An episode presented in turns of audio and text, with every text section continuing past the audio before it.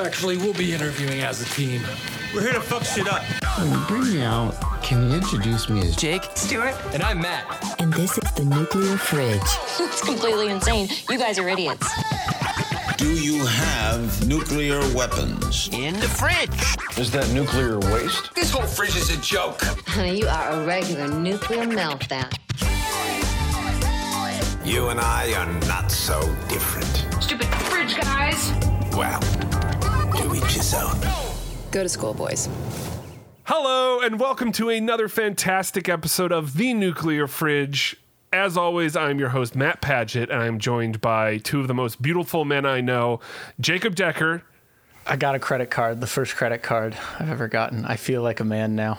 It took me What? a long time. Yeah, I This is didn't your have first- a credit card. wait, really? Yeah, I've never had a credit card. Oh, Oh, my hell god. yeah.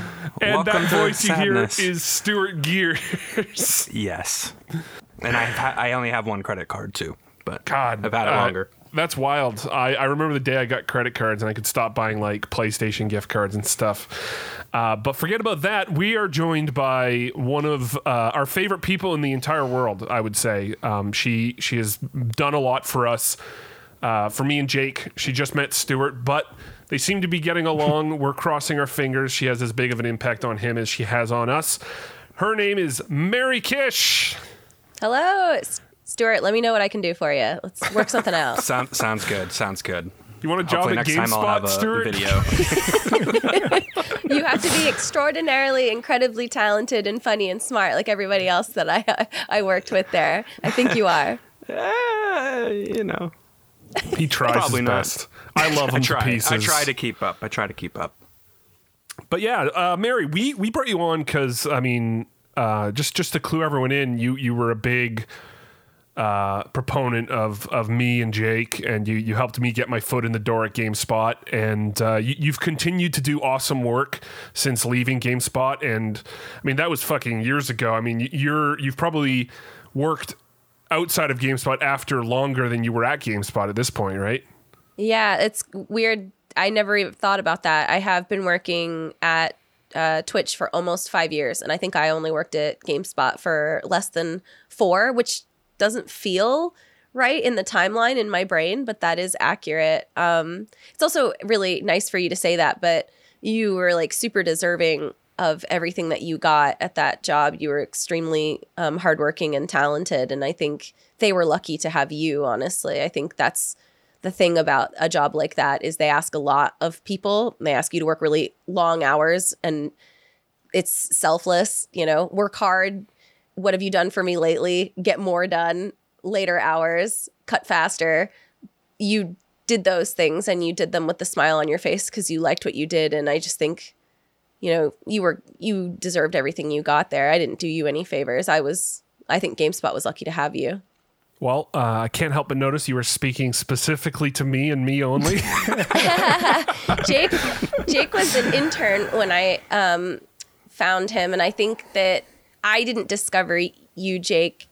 The the team did. You know, I don't get to take credit for any of that at all. You were doing incredible work um, at the company, and I met you through GameSpot. And you pretty much wowed everybody immediately. And I remember there was just no hesitation when it was like, can we make this permanent how do we how do we keep this person forever um, and that was really lucky because you just felt like you got along with everybody from day one Well, I appreciate it. One thing I do want to say is I was listening to Fire Escape, which is uh, the podcast you're on, and there was a segment someone wrote in like asking, "What was your first impression of everyone?" And Mike was like, "I was I was afraid of Mary when uh, I first started at GameSpot because she looked at me and she's like, if you're late to the set, I will beat the shit out of you or something like that." and I remember my first impression of you, Mary, was it was like my first day, and I was working on something and I like sent something out for feedback and got a bunch of feedback. And then you came over and sat down and just like helped me through all of it. And I just remembered that meant a lot because it was, I don't know, it was just, I learned a bunch and I felt like I was meeting people on day one. So I just wanted to bring that up because my experience first day was very different than Mike's, it sounds like. Ah, that's awesome. I think um, that's cool. I remember, I don't think I remember like this exact experience with you, um, but it that makes me feel good because I was kind of a I don't want to say mean, but I was intense at work because I wanted to be respected and appreciated at my job. I didn't want to be taken, you know, lightly or as like, oh, like let's just get married to host it. I wanted to be like a serious producer that people liked. So I think that was a lot of people's experience with me, which was don't mess around or I'll I'll beat your ass because I want to I want to be like an important person in this company. But I also really did like everyone I worked with and I didn't want to have enemies. I wanted to have friends. So it's cool that like we had that. I had that same experience. Um, the people that uh, trained me at GameSpot were so nice to me. Um, Jan Meja Era, who helped get me my job at GameSpot, I swear to God, the live team at GameSpot, they had been there for like like over 10 years, some people, and they were really, really good. And so new people, when they came in, everyone at the live team would be like, "This guy does not run a TriCaster. You uh, you show me your TriCaster certification right now." And they would like, you know, not bully, but they were intense with new people because they were better at their job than anyone. And when I showed up my first day, Jan made everyone gather around and said, This is Mary. You will be nice to her and you will show her how the TriCaster works and you will show her the lights and you will show her how everything is done and you will do it nicely. And I was like, God damn, thank you, Jan. And Jan like did that for me and everyone was like super cool with me and didn't give me any shit. That's That's awesome. That's the best kind of uh, introduction, I would say. Yeah, Yeah. that dude stood up for me hardcore and I'll never forget that. He was very nice. That's awesome. Uh, but hey, now you're doing uh, a new type of uh, game coverage. You're doing an awesome podcast. Really, really proud of you for for taking on a couple of underprivileged children who are learning how to broadcast and Twitch stream. They really want to be games journalists when they grow up. Mary, why don't you tell us a bit about Fire Escape? Yeah, I'm so honored to help uplift these new children into the scene. Uh, Mike Mahardy and Dan Ryckert are just these fledgling talents, and um, I discovered them early in my games career. Um, very funny, charismatic, uh, a little intense and spicy boys. I love them, and we get along really well. And much like your podcast, we just enjoyed hanging out more than anything else. We liked just getting beers and shooting the shit with each other. And that was kind of what spawned the idea that maybe we should make it a consistent thing and let other people enjoy it and talk to us and let's share some of the things we talk about because we loved it. We would always end up talking for hours and hours and hours about nothing. Um, that's really what uh, spawned Fire Escape. It's honestly something that we've been talking about since I was working at GameSpot. So it gives you an idea of how long this was cooking. We would talk about, you know, running off and doing our own thing all the time.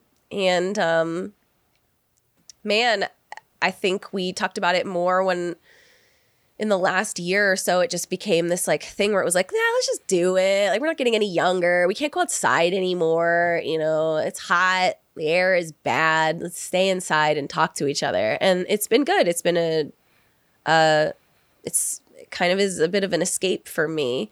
And I think hopefully much like your guys' podcast, it allows you to stay connected to people that you like and, and care about.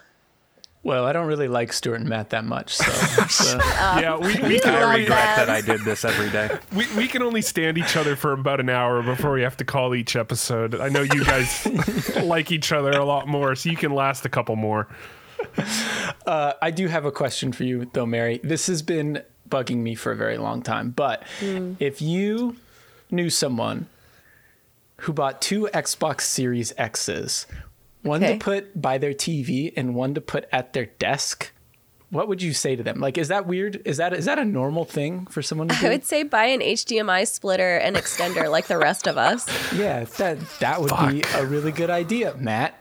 Shit, I forgot about HDMI splitters. Fuck. I can give you my old one. I have like four It's too because I late, keep Mary. buying new it's ones. too late. I've already got two Xbox Series X's. I, I will tell you that the lazy part of myself, I mean that lovingly, but the lazy part of me also wants to have two consoles, one at my desk and one at my TV. That way I don't have to do anything. Yep. But it's not that much work to switch my HDMI splitter. All my consoles are at my TV. And if I want to play a Xbox game at my computer and stream it, I just have to use the switcher and I can have it over at my computer and stream it at my computer. Or what I also like to do is I could play it on my couch on the TV, but I'm still streaming it through my computer, which is a nice consolation. I think the only issue with some of that is no, I think I could even do it with old games, like with like my PlayStation 2 and stuff like that. Um, because I use an I use a converter to get them to go to HDMI anyway. You can use it with a converter, man. There's really no excuse. Yeah, uh, that sounds a lot cheaper than what I did. but I wanted to play Splinter Cell in the comfort of my office chair as well Uh-huh. as the comfort of my couch. Like, what's there's, there's you know, How I- far I- away is your couch? It's right there. like I could literally hit it with my head if I fell over. I think you literally don't even need a splitter. You could just have an HDMI Yeah. and just move it between the two pretty quickly. He, he told us about this last week, and I and Stuart and I were dying laughing. And then Uh, it was once we stopped laughing, I just couldn't stop thinking about it. I just love the idea that there's two Series X's within like two, three feet of yeah, each other. I can't even get one. I, I had two PS5s percenter within, right here. I can't even get a PS5. Dude, I had I two can't get PS5. PS5s, and then I sold one of them, and then got an Xbox Series X instead because PS5 can't play Splinter Cell. I can't believe it. They're just like sitting in there like little sisters looking at each other, Yeah. being like wondering which one's been played more. Which one do you use more? Uh, probably probably my desk one, but uh, when when like a game comes out and it's like, oh, this is like a, a visual masterpiece, I'll play it on my TV. But if it's if it's anything else, I'll play it at my desk because uh, I am just more comfortable here. Uh, but yeah, that's that. Jake's just waving my dirty laundry out in front of our first guest ever. I can see how this is where this is gonna I, go. I texted Stuart and I was like, I am 100% going to bring this up today. I will force it in. God. Well, hey, Mary. It's out of love. uh, it's out of love. I'm going to change the subject. Uh, wait Shame. for me. One of my favorite things you ever did, Mary. In fact, this is actually probably my favorite thing GameSpot ever did, um, and it's because it introduced me to the world of horror movies. Ah, was uh, the your podcast Dead Air with Mike Mahardy? Jake was a frequent guest. He used to get a couple other people around the office in, and I I, I don't know if you know this about me, but until I was about like 25, I was scared shitless to watch horror movies because my Oh. mom was afraid of them.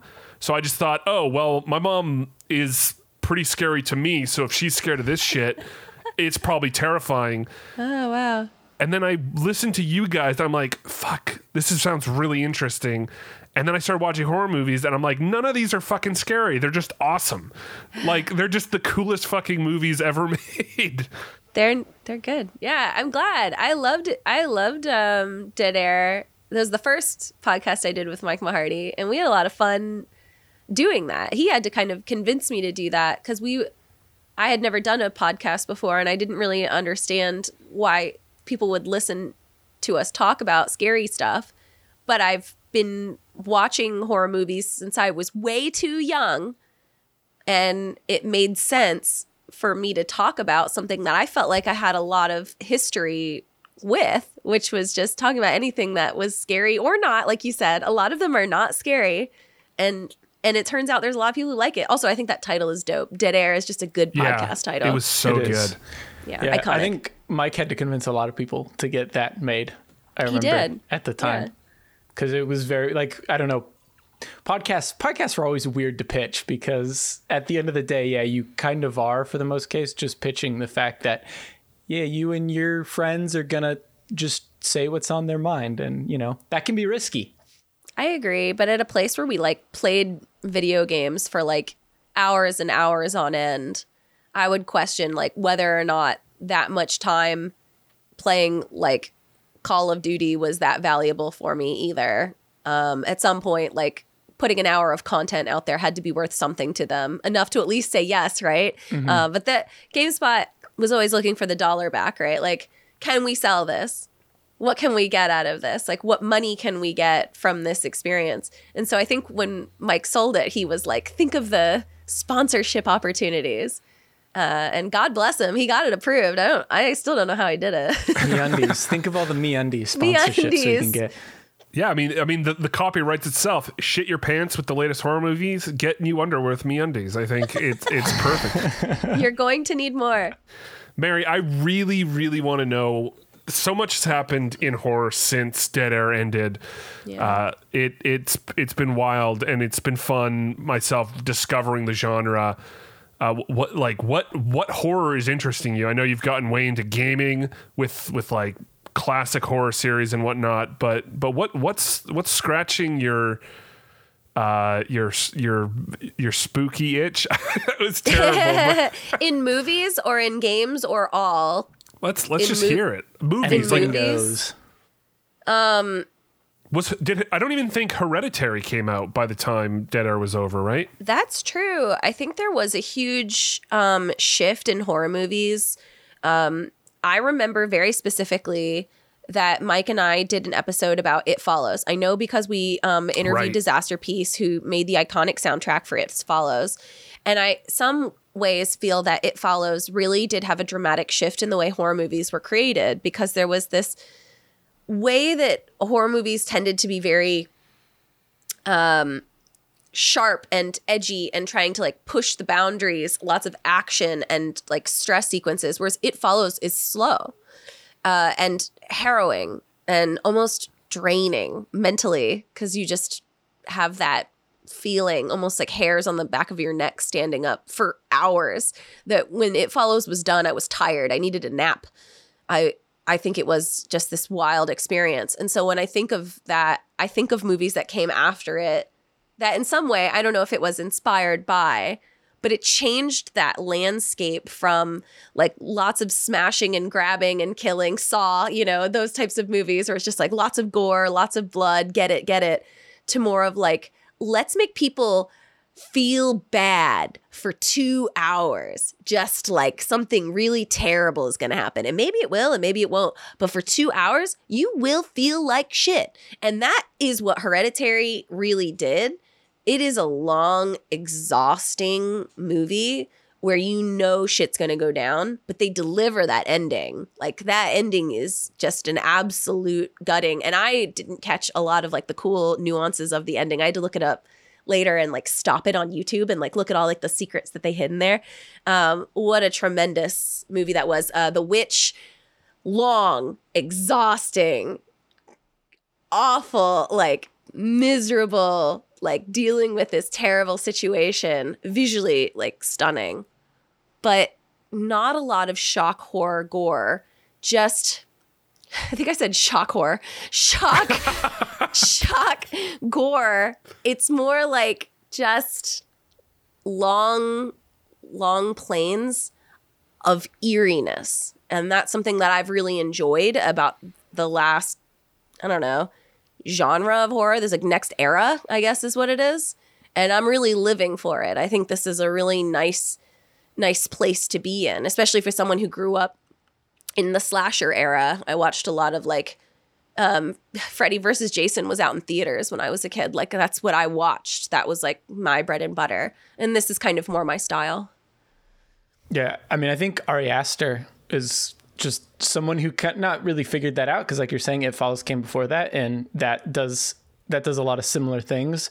But Ari Aster has really kind of leaned into that sort of director, like that in. Uh, God, what was what was his follow up movie called? That was Midsommar? Summer, Midsommar, which had the same feeling the entire time. Oh, you just the whole were time. waiting for the worst possible thing to happen, even though like bad things happen throughout the movie, especially the you beginning. don't even see half of those deaths. It's an interesting film. Like I kind of Yeah. thought about it afterwards, and they don't show you everybody who like gets killed, um, because they don't need to. Because you were upset before, you were upset the whole time. Like most of the film, you're like, oh lord, because the very beginning is so shocking. You're almost in like trauma when you're watching it. Yeah. And also never pee on the ceremonial tree. That's the big Never thing I pee learned. on the ceremonial God. tree. the guy who looked like Sid from Toy Story. Oh yeah. Almost Pennywise. Oh right, dude. That actor, I, I can't stand him. He was. Uh, Oh wow, he was mad. he, well, sorry. It, it's just like he always plays the dweeb or the dick. And I mean, to be fair, the- in Midsommar, you're not supposed to like him. yeah. I mean, he does a really good job of being completely unlikable. He does a good job of being the jerk. Absolutely. Uh, you know what's funny though? I talking about it follows. I remember listening to that podcast and like, wa- like I was literally walking around my town, and I saw someone walking towards me and hearing the plot of this movie and go and then I went uh and I had to walk across the street to get, just to get out of my head. Mike and I, Mike and I watched that together when we both lived in the same apartment, and we both found out that we were both terrified of really tall people. Um, poor, poor Will Carl, who worked with us, who was like six seven. Very But he's tall. very, he's very nice, so it evens And very out. But- nice. But there's that one part where that guy like leans under the Oh, doorway, and I remember that messed us both up pretty good. That's, Yeah. That was a really good scare. La- Lady Dimitrescu, even though I don't think like her by herself is scared, whenever she'd go under one of the doorways, I would, I'd be like, I just get flashbacks of that scene. We're like, nope, nope, nope, nope, I am out of here. Right. Yeah, I mean, Mr. X was the same way. It was like, I, I don't get scared easily as I've found watching horror movies, but Mr. X specifically, just if I was walking down a hallway, start walking down the stairs, and I heard him walking up other stairs, I was like, get, we gotta get the fuck out of here. just such an imposing force. It's, it's, that, re- yeah, that really gets me. I like the idea that even though Lady D is someone we've all decided is like super hot and awesome, the visual of someone bending under to get under a doorway is jarring. And I can see that, right? The idea that you can't fit, that's like that almost human and not quite there thing Mhm. that makes people really upset. That, Just that did it for not me. human enough. Like I, like I, I don't know. I remember vividly as a kid. Like I don't remember a lot of my nightmares, but I remember the nightmares where there was tall people chasing after me. and th- th- that was like one of the first things Mike and I bonded over because we were both like, oh yeah, we're both deathly afraid of really, really tall people, and we both had nightmares about this. I'd love to see you guys at like a basketball game just shitting bricks. uh,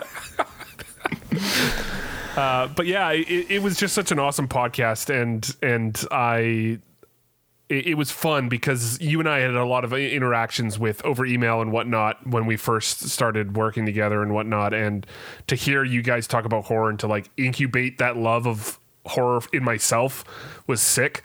Uh, and I think like probably I mean It Follows was one of the first ones that made me go I need to watch this because this is the scariest movie ever made based on that premise alone and I worked myself up so hard on that premise that when I watched the movie I was complete like I liked it a lot it was really good the atmosphere the um, the little hints of like like she'd look at family photos and then you would see that person from their family like naked on their roof.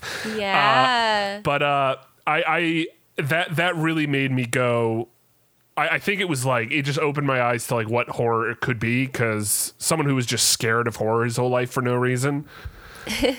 it's because of the what you were saying. It's it's it's the thoughtless killing and the gore, and I've even learned to enjoy that. So I'm glad. I'm glad that you were introduced to a good one because you could have been introduced in a negative way. Do you like remember um I would probably this would probably be a good question for Stuart. Do you remember like the first it doesn't have to be horror, but the first scary thing that you ever experienced that you were like this is too scary for me even if you're 6 years old and you're like this is too much, I don't like it. And like that was media. You have to like had like watched it on TV or something. Yes, I was. I I started watching horror movies pretty young, even though I had to kind of hide it because I had my, my mom was pretty strict about me watching horror movies. Like she didn't even want me watching like Uh, she- Goosebumps. I was like, she oh fostered that love though, didn't she? She with her did. hatred, dude. Yeah. Well, fell she- in love with it. She had an experience with The Exorcist that she never got over. So I, she Oh. was strict with me with horror, but I would always watch it like on AMC and stuff at night, like when no one was there. But the first thing that really freaked me out was uh, my grandmother, who used to live next to us. I would go over to her house and we'd watch movies and TV together.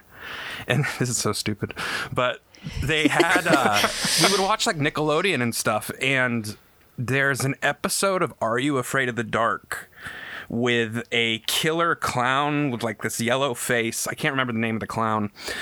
Terrified the shit out of me. And I had to walk home by myself and I refused to do so. So I just stayed there. And I still remember that clown. Like I, I, I could probably even pull it up and put it in the d- Discord. But it, yeah, that was the first thing that really freaked me out. Um, but it also kind of got me interested in looking further into horror stuff as I continued to age. But yeah, That's funny. So, Are You Afraid of the Dark on Nickelodeon? Dude, Are You Afraid of the Dark is one of my first as well. Oh, Um, okay. I have a viv I have like I don't know which one came first. I have I have like a couple memories when I was really young where I was like that's too scary. I'm going to cry or I'm going to run away. One of them is Are You Afraid of the Dark? It's the one where blue shit's coming out of everyone's mouth. Yes, yes. Um, That one got me. I was too young for that shit. That scared me a lot. Um, I watched. Uh, oh, my dad had the X Files on, and my dad was like one of those dads. Um, my parents are divorced, so classic like parents, right? My mom was really strict. Don't watch anything that's too bad, and my dad was like, "Come on over here." I'm like having a beer, and I don't give a shit. Like, get on the couch and watch this X Files with me. and it was an episode. This is true of a toilet monster. It was like in the sewer system. And so when people were sitting on the toilet, it was like eating their butts and sucking them into the toilet and killing them, I swear. And it looked like poop, the monster. It was like a huge turd. It was really upsetting. And I would like to look this up to see if it still exists, but I'll like never forget uh, watching this and being like, I am too young for this. And then like seeing the toilet and being like, I'm not sitting on that. I will hover. And I hovered for like a couple days until I was I'll just, just no longer on the able to do it. How dare you? How dare you accuse me? it was traumatizing to have this like uh this horrible image of like a poop killer uh coming through the toilet. Anyway, that's a true I was like afraid to uh the toilet scared me for like some time after that. That that is mean- fair. Mine's really dumb. Mine's like really dumb, and it'll show how much of a baby I was when I was a kid. Uh go on. I remember seeing Jumanji, and that terrified me. Which that part? Like the spiders? The I think w- there's a scene where their house like turns into a jungle, right? And there's crocodiles. Yeah? Oh, Oh, yeah, right. that's That- scary. That was it. That was it that did me. I was terrified. I was terrified. I'd get home from school one day and there'd just be crocodiles everywhere. I don't think that's crazy. I think that's that's a scary sequence. Like crocodiles in water in your home is scary. Yeah, I, I it- it scared me a lot. I remember that messed me up. I think the other time I remember being really scared is it's not really movie related, but uh, my my dad used to do tours in Europe because he was a teacher, so he'd take seniors uh, on trips, and occasionally I'd go with him. And we went to a castle in Germany, and they took us to the dungeon, and I remember having nightmares for for weeks about being locked in a dungeon. That's and I like did not want to go in castles anymore for a while after that. Oh wow! You know, you know the thing with Jumanji, al- though. I, I think that added to maybe what, what you're talking about is the.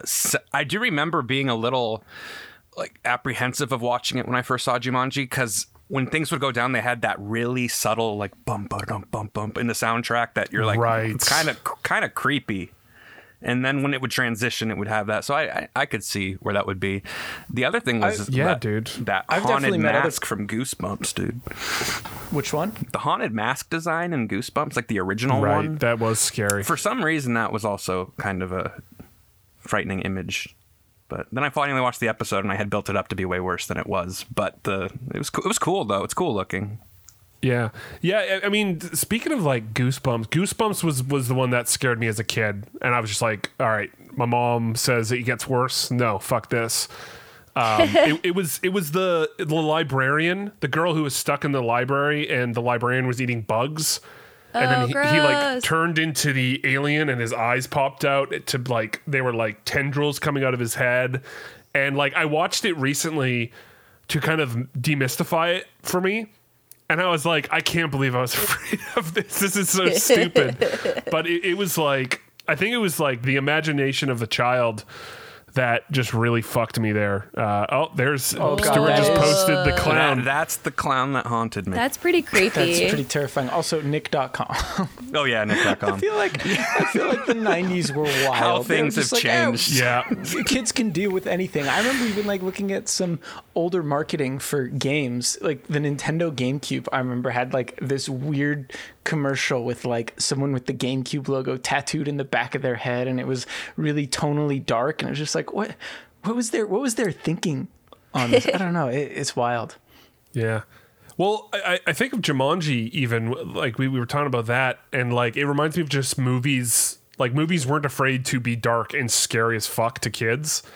Like that movie starts with a kid getting sucked into a board game, and then bats chasing a girl out of a house.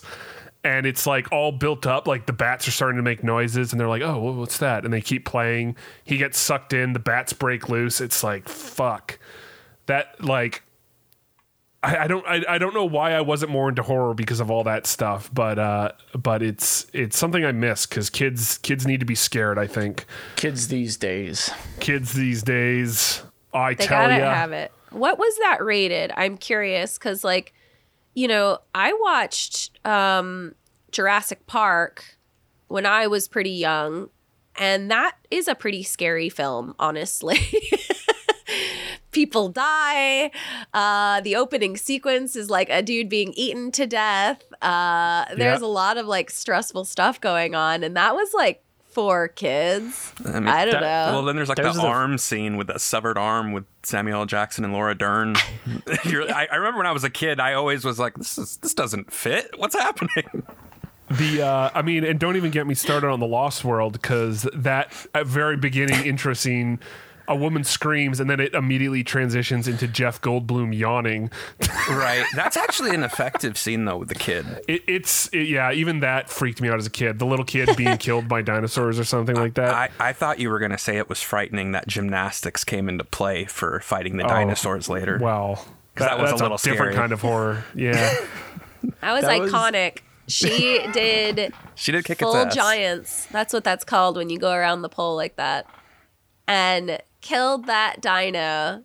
There was no rhyme or reason. They went out of their way to ensure that they could put that in the movie. Someone fought for that. I want you to know that. Someone said that this is a bit difficult to pull off, and they said, I don't care. She's gonna do it. She skipped her gymnastics tournament. She's gonna do it. it's actually, you know, actually, now that I think about it, isn't Jurassic Park 3 just a slasher, but there's a dinosaur? They talked to the dinosaurs. Jurassic Park 3. I, dude, I don't even remember Jurassic Park 3. The oh, Jurassic Park 3 is sad. It, a T Rex dies in like the first 20 minutes Yeah. because they want to show you that this new dinosaur is cooler than a T Rex. That's the thing. You don't have to. You don't have to outdo it.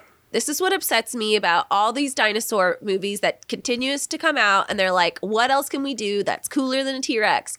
Bitch, there's nothing cooler than a T Rex. You don't have to beat it. Stop it. You don't have to make a bigger dinosaur. You don't have to make them faster. The T Rex is so scary and it works. He's an interesting animal. You just don't have to go there. Stop it. Stop making them come out of the water. Stop making them be like these like super what do they do? Like the d- genetically modified. Stop it. yeah, it They're doesn't need that. they're Yeah. scary. The entire fucking book is about how these original animals are animals and they will kill you and we don't understand or comprehend that. The idea that like we had to genetically modify them to make them scarier is kind of like demeaning the point of those books that you don't fuck with science because you know what the fuck you're doing. is very stupid. I, I don't like it. Right. Well, even even the I 100% agree. Even the Raptors, like they had like the first movie. I remember the scene with the kids in the kitchen and stuff. Like that was always such a standout scene. And after that, So good. I mean, Lost Chris World. I liked- Pratt's taming them. Come on. Oh, oh yeah. you're my boy, There- Blue. Oh my god! Or I remember Blue. seeing the trailer and seeing the Raptors running beside him as he rides his motorbike. Oh my god! Yeah. Jurassic World, like I like, I like that they bring the T Rex back in Jurassic World to be like, oh, the original is still better. And I'm like, yeah, it is. The original is still way better than you, Jurassic World. Again, the point was that humans cannot tame animals. They are unpredictable animals. The idea that like he saves his and everybody else's skin by taming a raptor is super defeating the purpose of the Jurassic Park books and everything. Their entire purpose is that you have no idea what the fuck you're talking about when you're messing with nature. Leave it alone. And he has a clicker. You put Chris Pratt out in the fucking jungle with a clicker and you're gonna tell me that he's gonna be fine? Shut up. Yeah. I, at least, at least that one guy saved his drinks from the dinosaur because I think that was the best scene in the entire movie. The meme guy with, with J- his yeah. margaritas. Just the guy who literally, like, a dinosaur runs through all the tables and he just picks up his drinks and runs. I mean, the it whole- says something when that's the best scene in the entire movie. Yeah, but like the whole point of like Jeff Goldblum's character in the first movie is like this is wrong. We shouldn't be doing this. Right. And then he shows up in the second movie, which was kind of stretching it. Like, okay, there's no real instance after that first movie they would continue with this. And then we're on Yeah. movie number three, which you're like, okay, I guess these dinosaurs were just abandoned. And now we're at a point where clone girls are just letting them loose onto the world because they're like her.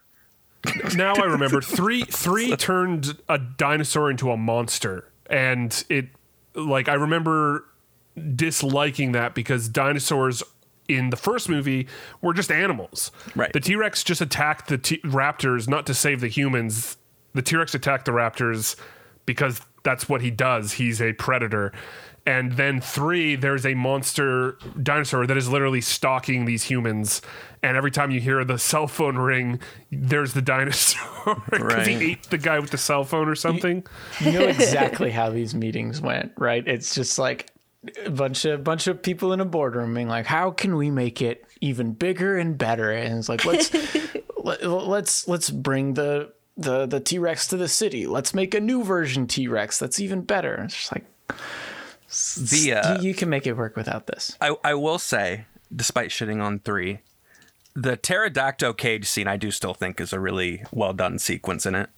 I think that's the only redeeming sequence in it. Um, the cage sequence is really neat because it's a very different type of danger that they weren't prepared for. And I think they had a couple expendable people, which made it interesting as well. Jurassic true. Park original didn't really have any expendos. There was very few people. And so they didn't have a lot of people they could like pick off.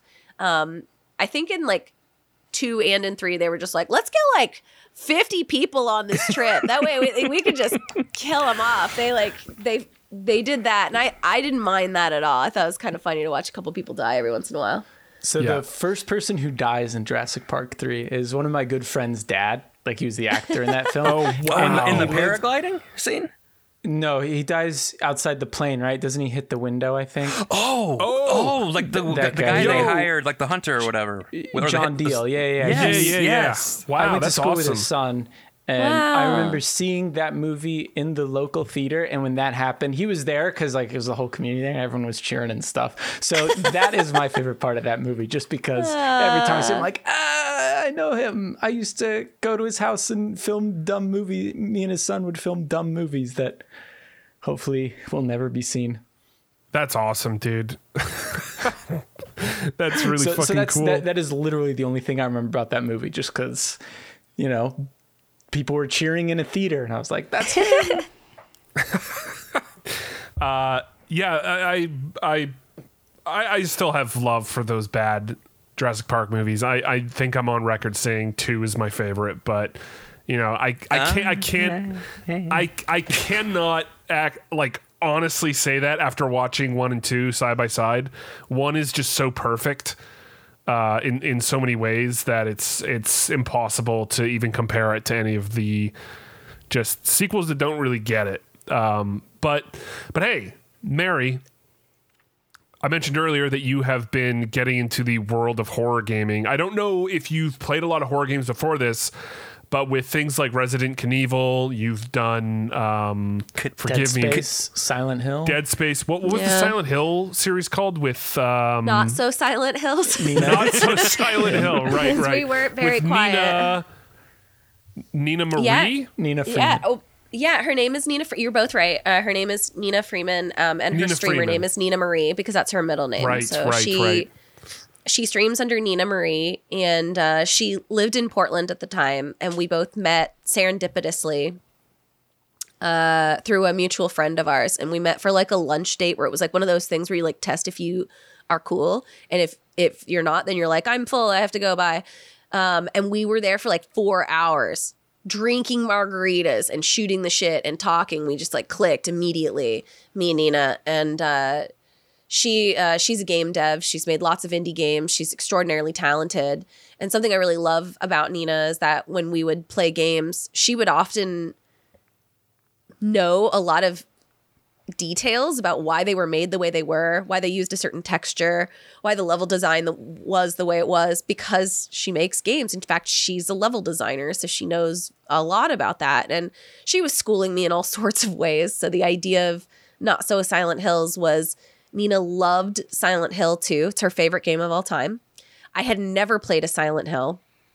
And I thought, dang, like, I'll play this. You tell me how to do it because you've played them. And if you don't know because you forgot, then just tell me about why they made the choices that they made because you make games and you understand it. And she teaches me every time I play a game with her. She's really fascinating. So that's what we did. That's why we did it. We started with one, just like um, Knievel. So that was the same concept, right? Was me and Mike Mahardy was playing every Resident Evil. We wanted to play them originally and authentically. Me and uh, Nina played every Silent Hill in the series on the original console. Um, it was fun. It was a fun journey. I had to buy a PlayStation One because I sold mine for a dollar in probably the year 2000. I know. I didn't think it was going to come back and haunt me. Um, so I bought a PlayStation One, and we would play the original ones on a CRT in the Nook. It was super fun. And That's uh, fucking rad. we had a lot of fun doing it. It was super. It was a total joy to play. They're very scary. Uh, holy shit! I still think the first one is the scariest. People say two is the best, and I would say that there's a lot of truth to that. The story is really good. Two is is the best in terms of story and gameplay, but I think one is the scariest. There is something absolutely guttingly horrifying about being in a school beating the shit out of like kids, which is kind of what you're doing. There's like these little demon short people, and who knows, but you're in a school, so to me, One plus you know, one. one and one, I'm beating children to death with a bat, and I'm in a school. It's fucked up and it's scary. And there's a lot of parts of it where you're just like, I don't want to do this, but if I don't, I will die. So you are truly fight or flight, beating people with a stick to survive, uh, and it's it's nightmarish. It's very very scary, and I think they did a tremendous job in that entire series upsetting the, the player. They they did that very well. Right. I I really I don't, I don't know if you've done this on your stream or not, but what would I mean? You've played through Dead Space, you've played through Resident Evil, you've played through Silent Hill. I'm really curious to hear what your opinions are versus or in relation to which series is the best over the others. Or Uh, that's hard. Yeah, that's good. I, so in this, I have follow up questions for you. Are you saying the best series? So like you have to that's a include good everything. that's a good follow up. No, I want to know who you like more, Mike or Nina. yes, Nina, I think I Jake and I have the same answer. Yeah. they're both great. I I love Mike. I'm joking. Um, uh, Nina and I are like tied at the heart. We like um, we're like blood sisters. But um, I love Mike. They're both great. I would say. I would say if you like, let's say you could only play one series, I would say that even though it has the most shortcomings, Resident Evil has the ultimate story. It is such a good story. is consistent every time you play a game. It gives you a little bit more of that lore. There's um, unnumbered parts of Resident Evil that are good and you should play. Absolutely. Um, and it has the best redemption arc, man. Like seven be- is, I think it's my favorite, which is pretty wild. Um, I don't want to go through the whole order, but I would say seven is my favorite. Then one remake, then two, then four, then eight. And so I think that's really interesting that like Village. And so I think it's really interesting how great everything is, except for these like little two boys in the middle. But the package, the buns are delicious. The meat has some problems, but like that's like the best sandwich, I think, of all of them. I uh, so I, I love Resident Evil as well, but I haven't played all of them, and I played one for the first time during lockdown. I streamed it, which was a huge mistake. I hated it. I absolutely hated it. Hated it. I think Because so, so no, the game was great. It, it was like there's nothing that stresses me out more than streaming a game with like I, I, don't- I don't know. There's probably like 10 or 12 people watching, but everyone knows what to do except for me. And I found that so fr- like there'd be a puzzle and everyone would know what to do and I'd I'd feel like I was the idiot because I didn't know the answer. You're not an idiot. I also hate streaming puzzle games. Yeah, because I, I- don't like people saying that. I we have a rule. You're not allowed to say that. You're not allowed to say, "I know what to do." I'll That- I I I mute people and ban people. They're not allowed to backseat game. Is what they're doing. Like that that is the, that that was probably some of the most stressful streaming I've done because there's nothing worse than just looking at chat and everyone knows what the answer is and I don't. And I'm just like oh and then I stop paying attention to what's happening on screen.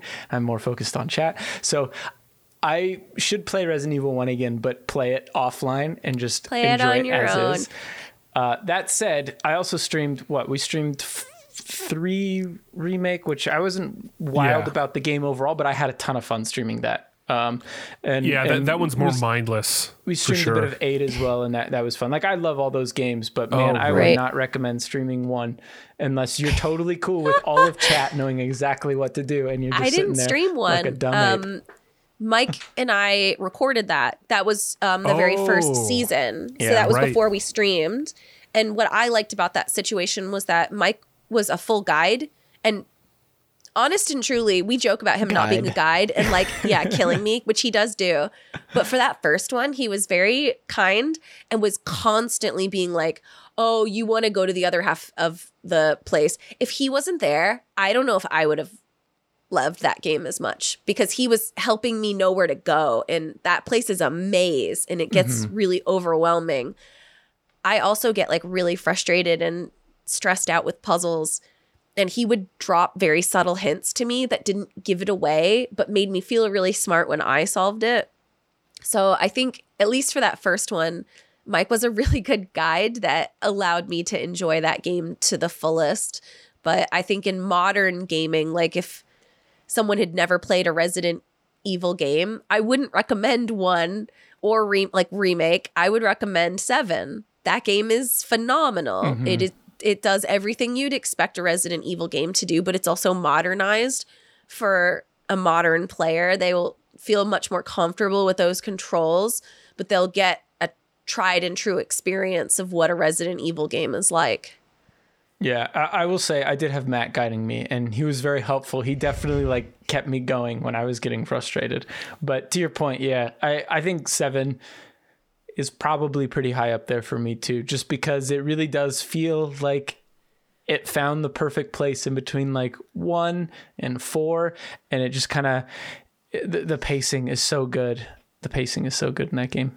It is really good. We just finished eight. That really wasn't that long ago because I was playing it like weekly. Um, so it took me a lot longer to finish it.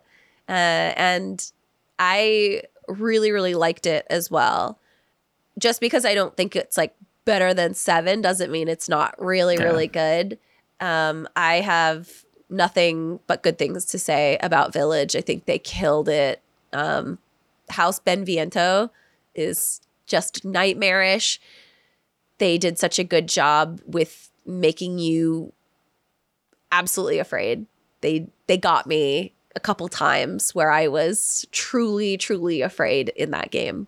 Yeah, the baby was like, I, nope, I don't even want to look. Like you know when you're in the elevator, and I was just like looking, looking up. I was like, nope, don't care. I was so afraid and they I avoided spoilers. I was genuine that is like a genuine no one told me what that was. I had no idea. I missed it. I I think I thought when I was playing that game that Lady D was going to be the villain the entire time. And I she was going to like stalk me the entire game. I luckily also wasn't spoiled with Village. I when I got to the castle, I thought the majority of the rest of the game was just going to be that castle with Lady D. Yeah. So for me, it was a pleasant surprise once you got to, you know, the dollhouse and everything after that. I was it, that definitely improved the. If I had known that prior, I, I definitely wouldn't have appreciated that as much. I agree. I, I, I feel like with Resident Evil 7, they just knocked it out of the park from like conception to this is the game, play it. Because you saw everyone saw that dinner scene before that game came out where it was Yeah. Jack, Marguerite, uh, Lucas, and you were like, okay, this is the family that I'm going to be seeing over the course of the game. And with Resident Evil Village, it definitely, I mean, thank God they didn't spoil House Beneviento or even the fish guy. But like it, Yes. it definitely gave us a different vibe because I think we were all preconditioned to what happened in seven. And I think Jack was just so much more of a presence than Dimitrescu. I, I've I love I think when I finished Village for the first time, I was like, this might be my second favorite Resident Evil game.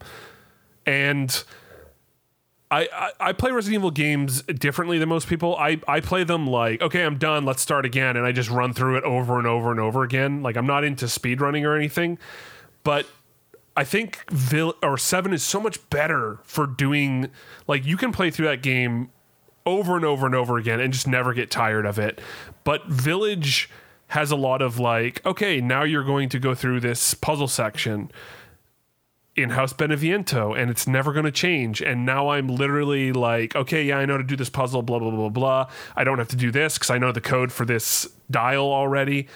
And it, it's definitely. It, it's it doesn't scratch that itch for me quite as well as like two, four, or or even seven, and seven just I mean like you you said it, Mary. Like I, I don't think there's a better entry point to any series in any genre than seven. Like I just think seven is is so it, it, it's it, it's perfect as a opener for everyone because I, I love that this series has just built up to just crazy levels of you're fighting a T virus dinosaur and now you are a r- normal dude that probably never heard of this because there were probably cover ups and he's like experiencing the Resident Evil world for the first time and I that's what I loved so much about Ethan. He's not a great character, but I loved this just dope that doesn't understand anything that's happening. Like if he saw a zombie, he'd probably lose his mind because loses a couple limbs on the way. yeah,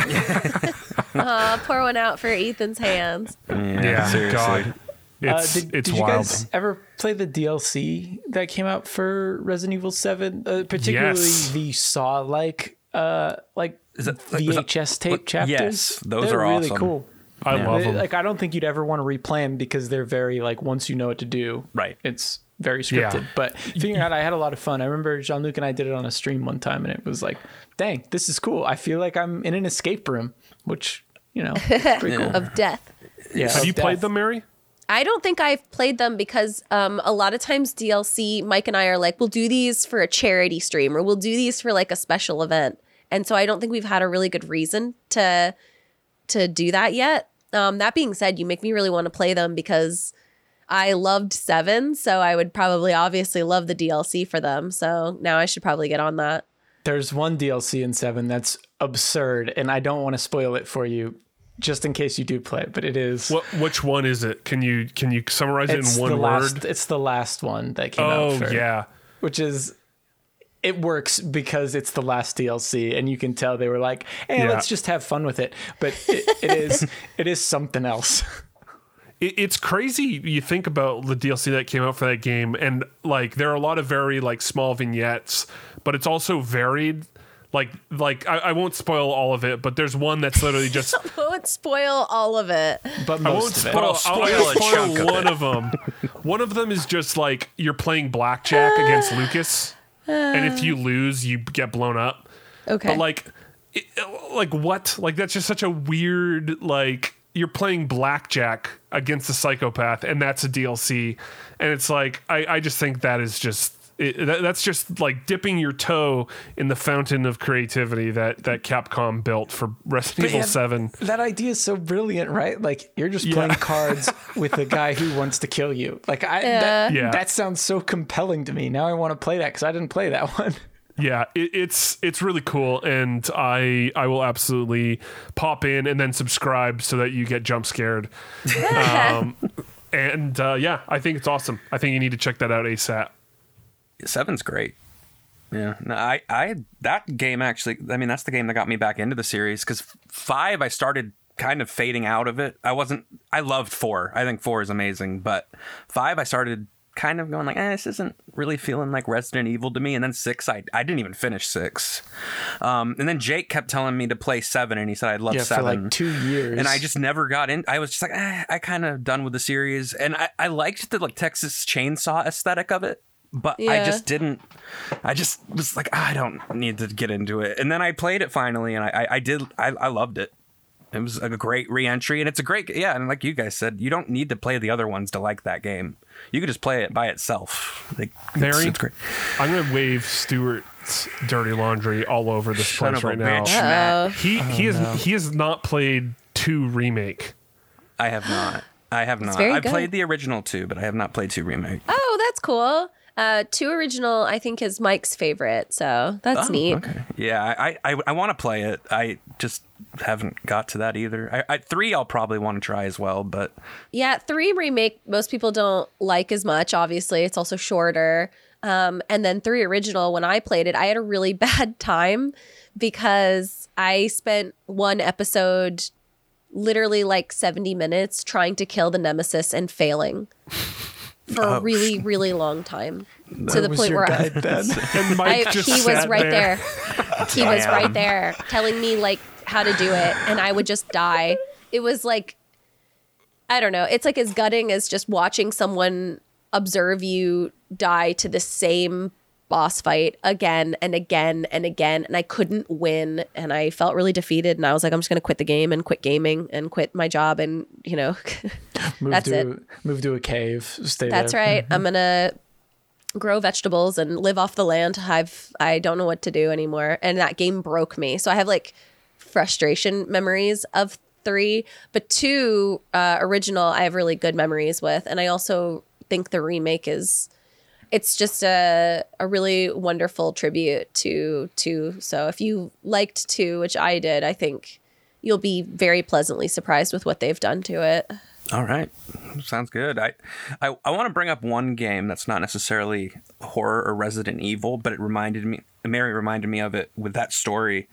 Uh, so have you all you've all played the f- original Metal Gear Solid on PS One, right? I have. I, I actually have never finished Metal Gear Solid 1. so I have not finished Metal Gear Solid 1 either, but I played it. That is okay. There's so the last one of the last things you do is there's a battle with Psycho Mantis, which is kind of a he's he's a freaky-ish character, but the game makes it so when you get to that level you have to switch the controller ports or you can't play it. And it's freaky because he's like floating around trying to kill you and stuff. My uncle, who that's like his favorite series, was watching me play it, but never would he wouldn't tell me that I had to switch controller po- ports. So he was just sitting there laughing as I'm thinking my PlayStation's broken. And I just remember that was such a it was trippy because I kept having this floating man coming to kill me, not knowing what's going on. I'm not sitting there thinking, oh, I need to unplug controllers and switch ports. That's crazy. Yeah. That's such shit to like have you. That's so wild, and that doesn't shock me at all. Now knowing what's happened after that moment, that's constantly like uh, the secret was in the game menu. You stupid, like just Yes. pushing you to be miserable and not understand. Just The best craziness. DRM protection is uh, having a in Metal Gear Solid One having a codec that you had to dial in the rule book. So if you didn't have the rule book or the the the book, you just wouldn't know what to do. Yeah. Kojima man, Agreed. I, I need to like actually play through all those So- games. sorry to go I- off I've- track from Resident Evil. that just reminded me of that. Yeah, I, I've I've played most of them, but I never played one. Or I've played one, uh, but I didn't finish one, and I played two and didn't finish two.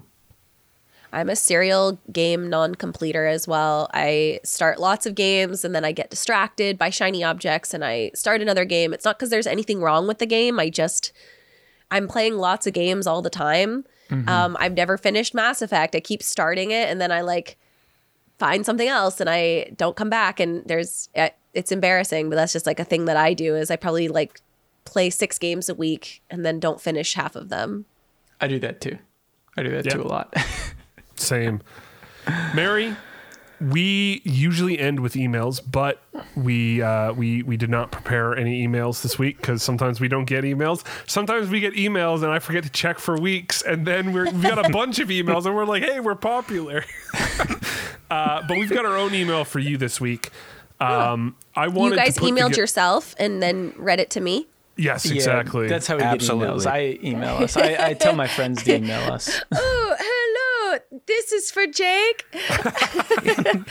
You are so cool and It's a me, And Mario. smart and brave. also how many push-ups can you do in a row? I bet it's a thousand. You should fight crime. Mary, I need to know. So last week we had a pretty intense episode over animals and which animals we would pick to be on our side to fight other animals. This week we want to know it's a 3v3. You have to pick one of these people to protect you from the other two. Okay. Jason Voorhees Okay. from the Friday the 13th series, in case you're confused with another Jason Voorhees. Thank you. Freddy Krueger from Nightmare on Elm Street and Yeah. Michael Myers from Halloween. Who Um, protects you? and you're you're obviously a part of this fight. The other two will try to kill you at all costs. You cannot control Jason. He's just going to do what he does.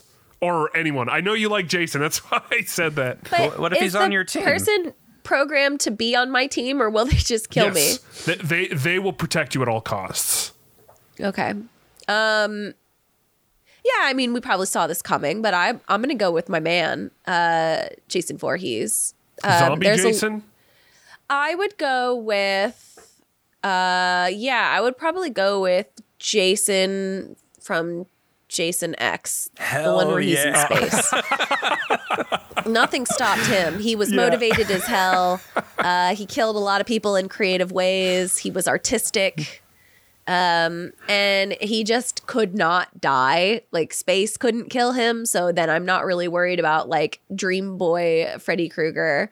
Um, and I always found that um, who's the other guy with the mask? Michael Myers is just not that scary. He's I think he's more scary in the sense that anyone can probably be familiar with the concept of a stalker, and that's very scary. As a killer, like as a crazy, wild, m- mythical legend, I find him the least scary. A guy who can like put you in his dreams and you know stab you at any point in time and plays with you like a cat with their food.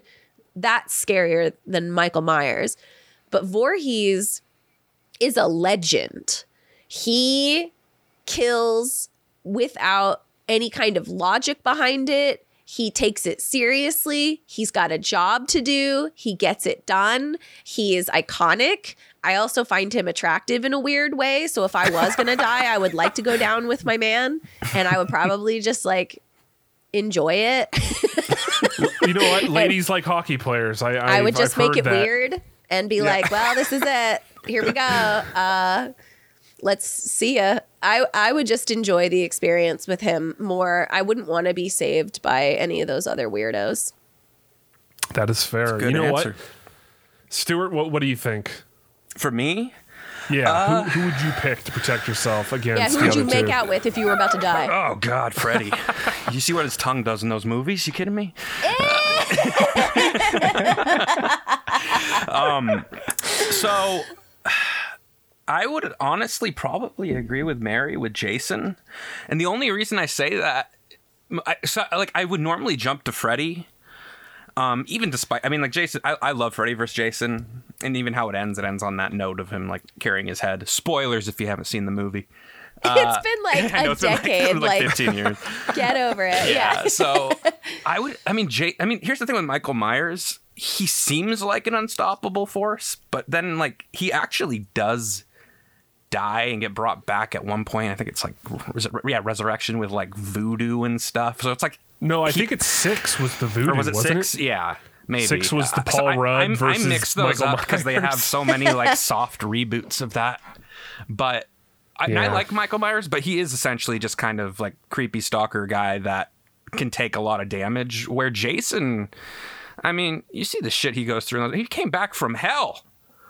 It's like, come on. I and and yeah, I, I think he's. I I don't even think. Do they even address if he really? I'm trying to remember in movies if there's a scene where he sleeps. So if you're if he was like. That's a huge thing for Fred. I don't know. I, I would say Jason right. because I mean, even in Freddy vs. Jason, when he's like has a dream sequence, he like kind of knocks him out of it. Um, I but I love the dream fun. sequence in Freddy vs. Jason where Freddy sees Michael's like mind, or sorry, Jason's mind, Michael. and it's literally just killing camp counselors over and over again in purgatory. I thought that was awesome. And and the thing with Jason also is uh, his backstory is so tragic that it's kind of like a little even though like I mean the kid the, all- the teenagers are always such shits that you're like man they bullied him he drowned I get it I mean, I probably wouldn't go around massacring teenagers for it, but at the same time, I get it. Where Freddy As a like, juror, you would find him I would find less him guilty. I would find him understandable. We're like Michael Myers is is a is a you know he's like a crazy guy breaks out of a hospital Yeah. can somehow drive a car, and then Freddy is a pedophile that burnt yeah, alive. that's really hard to like root for. So you know, yeah. So I It's can't be like to- yeah kid who drowned and burnt alive pedophile. I'll probably take the kid who drowned. So I'd say Jason too. I'll go with Jason. Jake. Yeah, I'll say Jason. Yeah. to Jason. I'd pick the 10,000 rats. yeah. Oh, you. I stand by my answer. Uh, no, I, I would. I see. I would probably pick Jason too, but everyone said Jason so far, so I feel like I should probably pick someone else. Uh, Join the mm, crowd. No pressure. You can do what you mm. want. What you feel is right. If you feel I mean, it in okay, your bones. so if Michael Myers is on my team, it's probably gonna be a Halloween movie, which means we'll get that Halloween music. So I'll pick Michael Myers. That's a damn good. That's a damn good reason. it's a good score. Uh, I would pick Michael Myers too because in Halloween 2018 he kills podcasters, and that's exactly what we are. And I feel like I want that not to be against me. He really fucking hates podcasters. our our podcast would take off if he killed us. Oh It's man, that'd be great. We'd finally we could we could get that Spotify money posthumously. That'd be awesome. Yeah. Cemented in history. Yeah. Uh, but hey, you know what, Mary? Thank you so much for joining us today. You're welcome. Thanks for having me. it, it's we it's a weird time because normally it's like, hey, I missed you, Mary. I haven't seen you in a year since the last PAX or E3 or this, this, and this. And now it's like, hey, I haven't seen you in a decade because of the pandemic and everything that's going on. Yeah, and it sucks because there was this one time, this one sliver of time where I was in your vicinity, I but the timing did not work out. Yeah. Yeah, that was a Um, bummer. Because I remember, I think I was like, "Hey, I'll, I'll come out and see you," and then, but it was like a three-hour bus ride, like and you guys were like, bus ride, and I was like, "If you come down here, I will have like one drink with 30 you, and then I will minutes, be like, I have to go to bed because I'm shooting like a documentary with this person at seven in the morning." Yeah. Uh, it- it was a bummer, but I remember we were like, we'll catch each other at the next event. Four years later, or however long this Four pandemic has been. later. Yeah. Uh, but yeah, you can catch Mary on the Fire Escape podcast on her Twitch channel, M E R R Y K I S H. That's M E R R Y K I S H. Mary Kish. Mary Kish, is there anything you'd like to say? Is there anything you'd like to leave us with? Is there anything we missed? Anything you feel like we should be put in our place about? Yeah, I feel like you guys should know that um, I saw this ad for a new Nicolas Cage movie where he kills a bunch of animatronic characters overnight at uh, a kid's like um, playground type place um, with the animatronic characters that sing and dance and say happy birthday. And I was like, oh my God, Five Nights at Freddy's, Nicolas Cage, this is going to be dope. And I watched it and it's not as good as I thought it was going to be. So I wanted to warn you that Yeah. even though it has all the makings of greatness, it just didn't do it. Yeah. It's called Willy's Wonderland. we 100% agree with you. It's Did you guys talk about it? no, I was very excited for it, and then same. some people who I look up to said it was really bad, and I was like, oh, Yeah, Yeah. it really didn't do it, and I was excited. I was I was there for it, but it just they just couldn't pull it off. It's a little budget, and also the writing is unfortunate, especially since Nicolas Cage has no lines. You would think that it's Yeah. impossible, but they found a way to make the writing really bad. I mm. yeah, that was the thing that did it for me. I think if Nicolas Cage still had lines, I probably would have watched it because Nicolas Cage, being Nicolas Cage, is always entertaining. But when I heard he didn't have any lines, I was like, mm. Uh, uh, that said, though, Pig, Pig is really incredible. good. Pig. Is, I have. Wait, it's out. Yes. It's well, it's out. It's in on theaters. it's on demand now too. Oh, It came out this week on Oh, demand. I- very good. I want to see it. I think I'm a little afraid because I got like nervous that they're just gonna like uh kill animal or something and make him like kill people because of animal. I will say there's no killing on screen, so little yeah warning. You don't you don't see anything. If- Does if the dog does happen. die? Yeah, type situation. like I don't want to see it. Uh, cool. All right. Well, then I will be interested. I do. I think that movie looked interesting to me as well. Dope. Well, Mary, I have one thing left that I need to ask you. Okay. Can you spell pig backwards and then say funny colors? Gee, I pee yellow. All I should probably drink more water. Hey. Yeah, a little bit. Thank you so much, Mary. This was fucking you, Mary. awesome. Thank Yes, you for being yeah, our thank you. inaugural guest. It's Yay! it's been a blast. thanks for having me. It's been nice talking to you guys. Of course. You know what? We we we talked and we were like, who would we want for our inaugural guest? And it was unanimously Mary. Stuart was like, uh, yeah, hell yeah.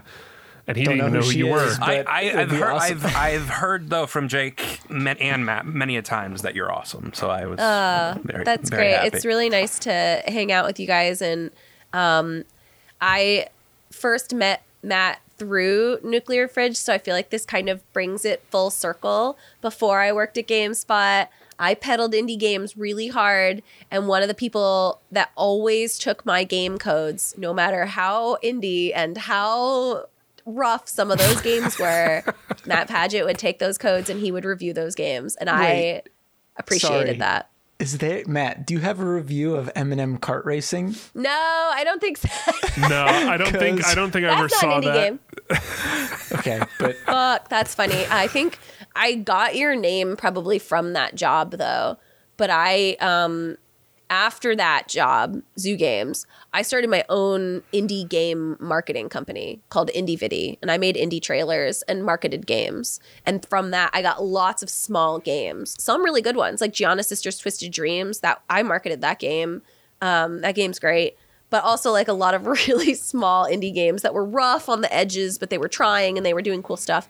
Um, and a lot of people I would like send these emails out and I wouldn't hear anything. But Matt always responded to my emails and was like, I'll give it a shot. And I was just like, God bless, man. Like just Yeah. very consistent. I, I remember I, I I specifically was like, um, you know what? Fuck it. I'm just going to email developers cold. And I just emailed you one night, and I think you were in Australia then, and it was like a Sunday. And then you you emailed me back like immediately, and it was for Dustforce.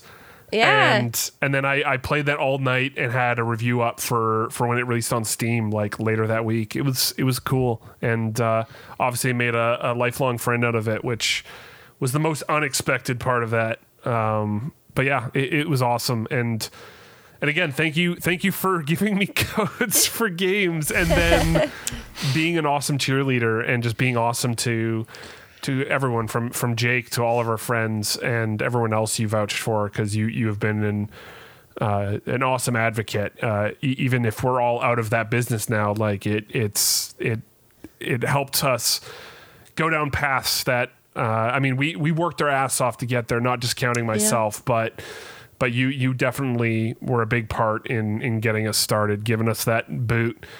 So thank you, and thank you for joining us today. This is like the eighth time I've signed off. yeah.